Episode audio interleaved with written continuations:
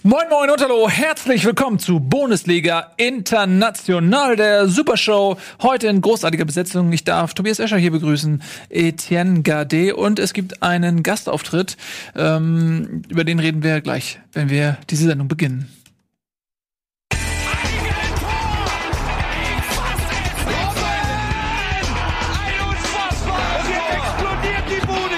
Kritisiert mir denn nicht zu so viel. Das ist ein guter Mann.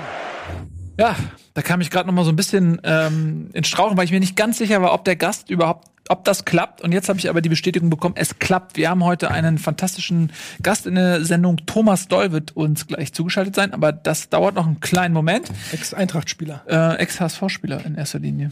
Ex-HSV-Trainer. Ja. In erster Linie. Und Spieler, also mehr HSV. 66% HSV. Okay, dann gehört euch Thomas Doll ein bisschen. Mehr, dann nimm, nein, dann nimm du ihn. Dann nimm du ihn. Aber uns gehört auch Anthony Jeboa ein bisschen mehr. das ist gelogen. So, äh, kommen wir zum internationalen Fußball. Ähm, da ist nämlich einiges passiert. Wir reden ein bisschen über die Premier League, über die anderen Ligen und über die anstehende Champions League natürlich. Da stehen wirklich große Entscheidungen an, insbesondere für zwei Vereine, nämlich Dortmund und Leverkusen, für die noch nicht alles unter Dach und Fach ist. Ähm, und wir beginnen mit der Premier League. Da, da gab es zum einen das Manchester Derby. Das ist spannend. Da gab es ein fantastisches Tor von Heung-Min Son. Da reden wir gleich noch drüber. Und äh, Liverpool hat, ich glaube, den siebten Sieg in Folge. Dazwischen nur einen Unentschieden oder sowas. Und äh, außerdem Mannschaft der Stunde Leicester. Hm. Ne, über die Themen wollen wir reden. Habt ihr das Manchester Derby gesehen? jetzt? Ich habe sie nur angeteased. Ich ähm, muss heute ein bisschen kleinere Brötchen backen als sonst, wo ich ja sehr fachlich immer viel beitragen kann. Aber heute muss ich wirklich zugeben, habe ich die, ich habe an diesem Wochenende, äh, ich hatte ja Geburtstag. ja, ich habe auch ein Geschenk für dich noch. Ähm, ist Kunst. Hast du mein Elf-Freunde-Abo gekündigt? Kannst du dir, nein, kannst du dir an die ähm. Wand tapen mit Tapeband. Das ist Kunst. Danke. Ähm, ja, deshalb hatte ich, ich habe äh, wild gefeiert am Wochenende, Ja. meinen Geburtstag, wie man es von mir kennt. Absolut. Ähm, reingefeiert, rausgefeiert, den ganzen Tag gefeiert.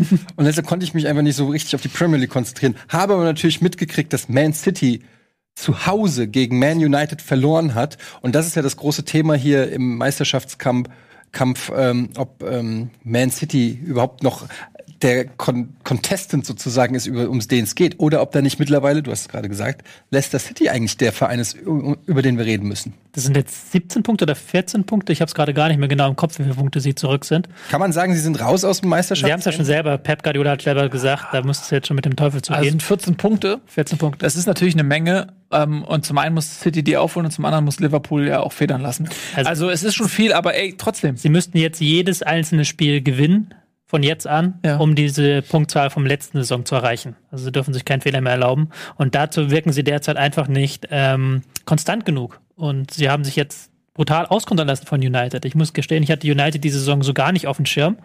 Ähm, da habe sie immer auch nicht auf dem Schirm, so richtig. Aber das können sie halt äh, mit Tempo ähm, ihre Leute schicken und die Lücken der Abwehr ausnutzen. Rashford mit einem sehr starken Tag, der die wirklich die Defensive beschäftigt hat.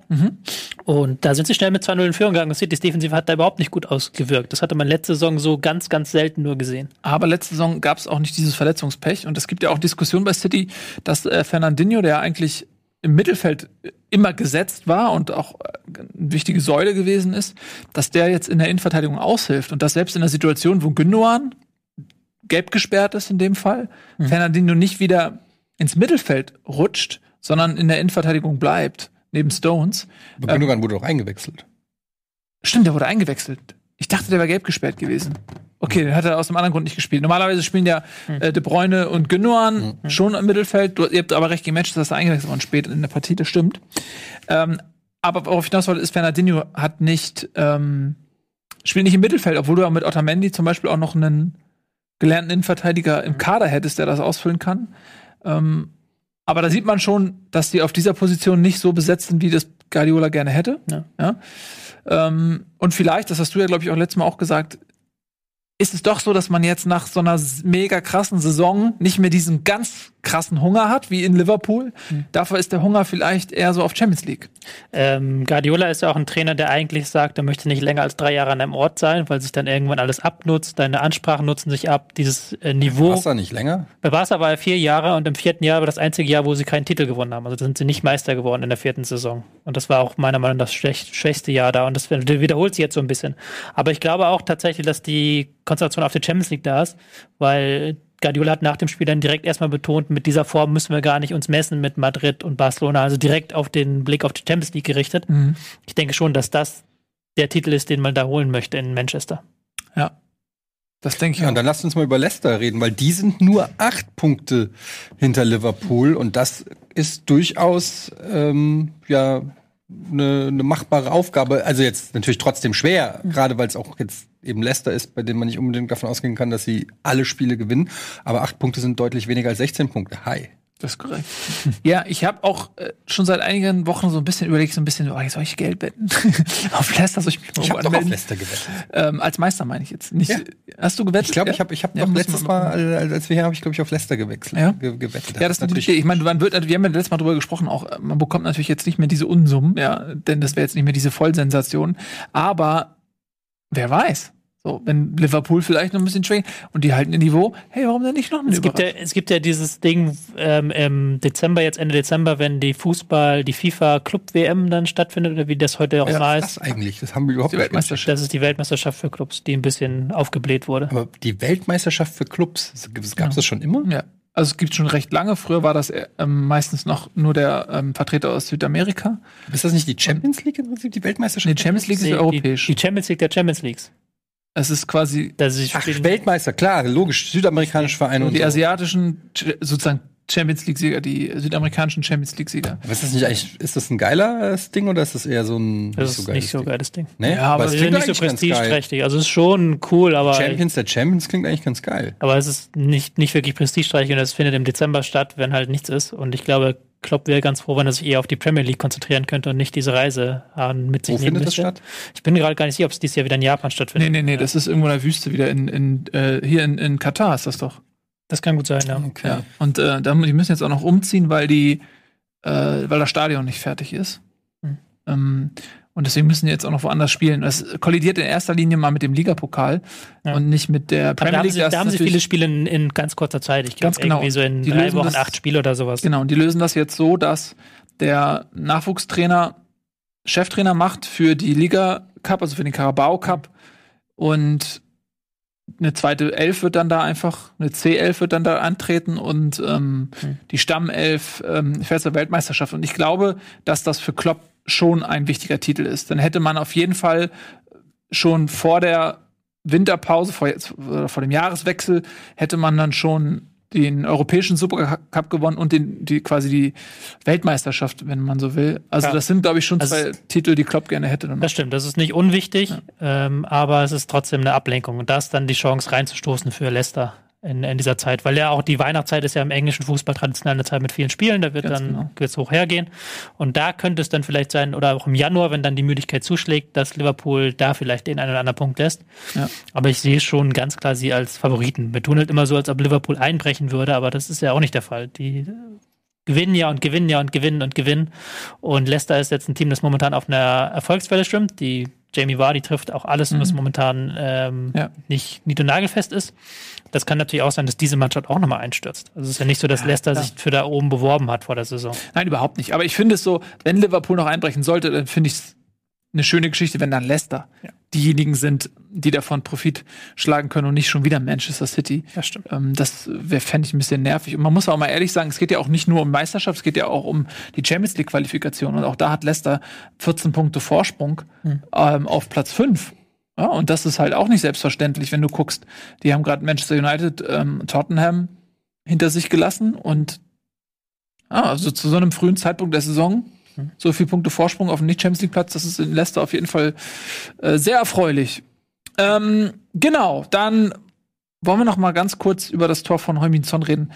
Ähm, Tottenham, boah, ey, ich hab's, ich hab's, mir- ich hab's glaube ich fünfmal oder acht oder vielleicht auch zehnmal gesehen. Der Junge in Hamburg groß geworden, Hamburg ausgebildet, alles gelernt, was er kann in Hamburg und äh, jetzt eben in, in Tottenham. Was ein schönes Tor.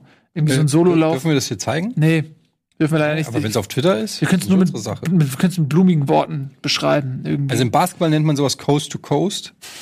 Ja. Von, von der einen Seite auf die andere. Ähm, Im Football nennt man das ähm, ein Touchdown.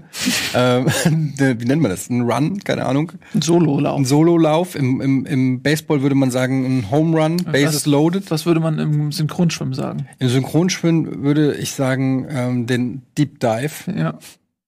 Ja. Weil man taucht ja die Haupt. Haupt ist, was viele nicht wissen, ist, dass Synchronschwimmen größtenteils unter Wasser stattfindet. Weil es ja auch im Wasser stattfindet und der Mensch selbstverständlich immer mit der mehrheitlichen Körpermasse unter Wasser ist. Ja, der, im Prinzip sind Synchronschwimmer sind ja quasi wie Eisberge. Ja.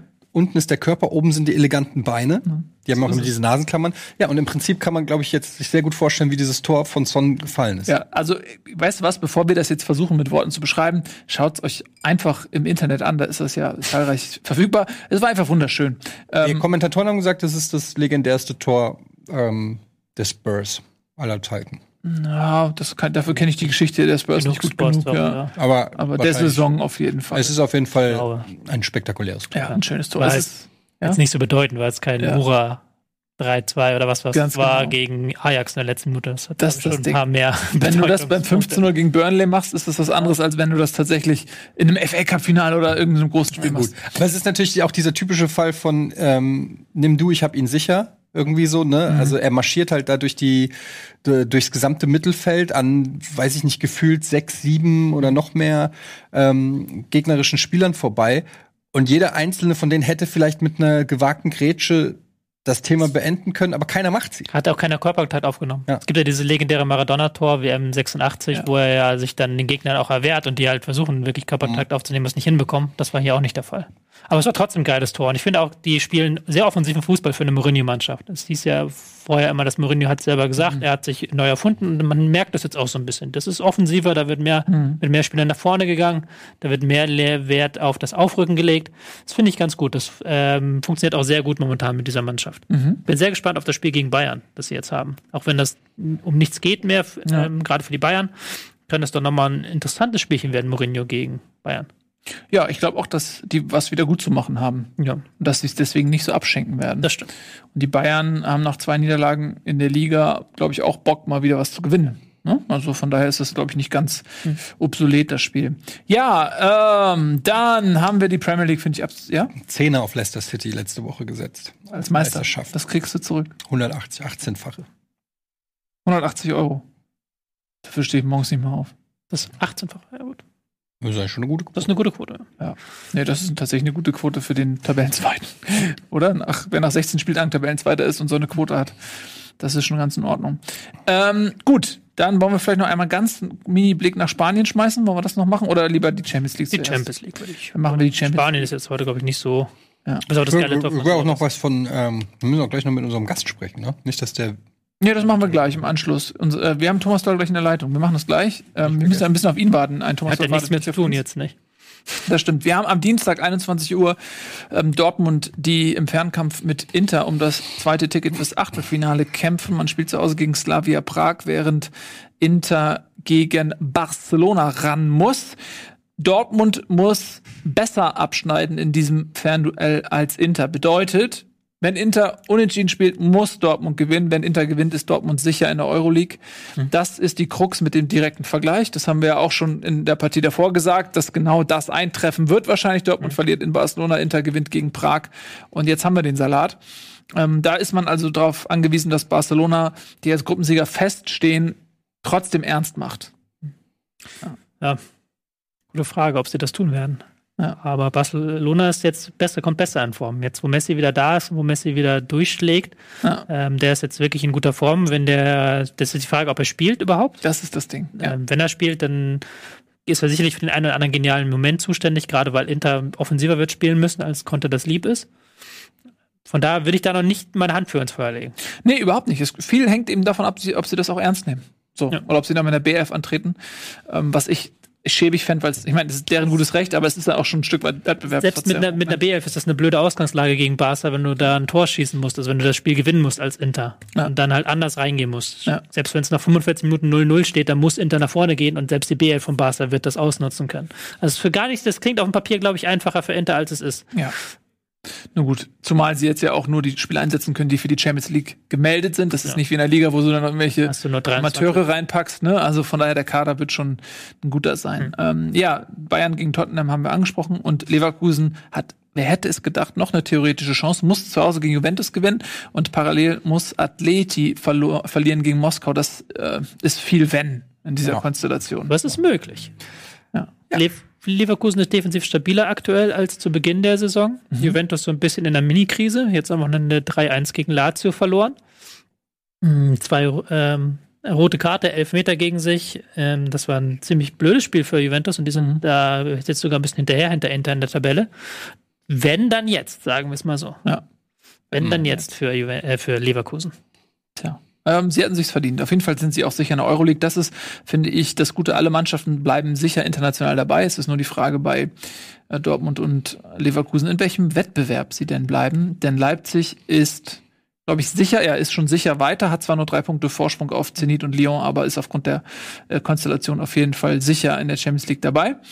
Ähm, Euroleague sieht's ähnlich aus. Alle Mannschaften können noch weiterkommen, aber auch da sollten tunlichst alle punkten.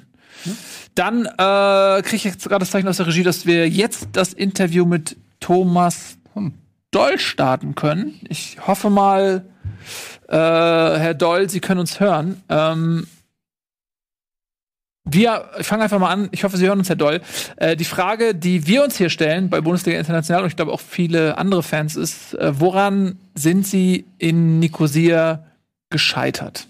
Think in the last weeks and months we were successful only because we had a good organization. The guys played with a big heart. Uh, we take some good results, but we never could play so easy opponents out. Sie bemängeln also, dass ihr Geg also dass ihr Team keine Gegner outplayen konnte. Kann man denn mit einer Mannschaft wie Nicosia überhaupt One-Touch-Fußball spielen? You can have one touch with um, tall player. You can also have one touch with small player, with maybe more technical. So yeah, this you never know. Hm. Ja, dann lassen Sie uns doch mal über Ihre Taktik reden. Also ich kenne Sie noch als Trainer auch als der Bundes aus der Bundesliga, aber auch äh, davor und danach, dass Sie eigentlich immer auf das 4-3-3 setzen. Dann gab es da jetzt aber eine Systemumstellung. Sie haben zuletzt auch mit Fünferkette gespielt. Können Sie uns das erklären, woher der Systemwechsel? We need a good organization on the pitch. I played always in my career with a 4 3 3. But we know this in September, October, we had a lot of easy losing balls. So we had to change something that the team is more stable with five behind because we have so many losing balls. We come in contest situation.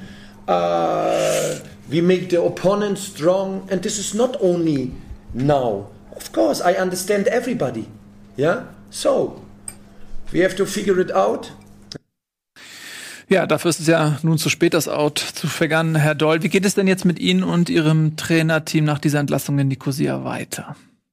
But we have our, our plan in our head, and uh, so we don't must change something. Okay. Um, thank you very much, Mr. Doll, from, for this interview so short uh, from the show. Ähm, ja, das war Thomas Doll äh, live aus Nicosia und damit beenden wir auch diese Sendung. Ähm, hab mich sehr gefreut. An euch noch der Hinweis, am Montag um 17 Uhr gibt es eine weitere Ausgabe Bundesliga live. Da freuen wir uns natürlich wieder ganz besonders auf euch. Bis dahin, macht's gut. Tschüss und auf Wiedersehen.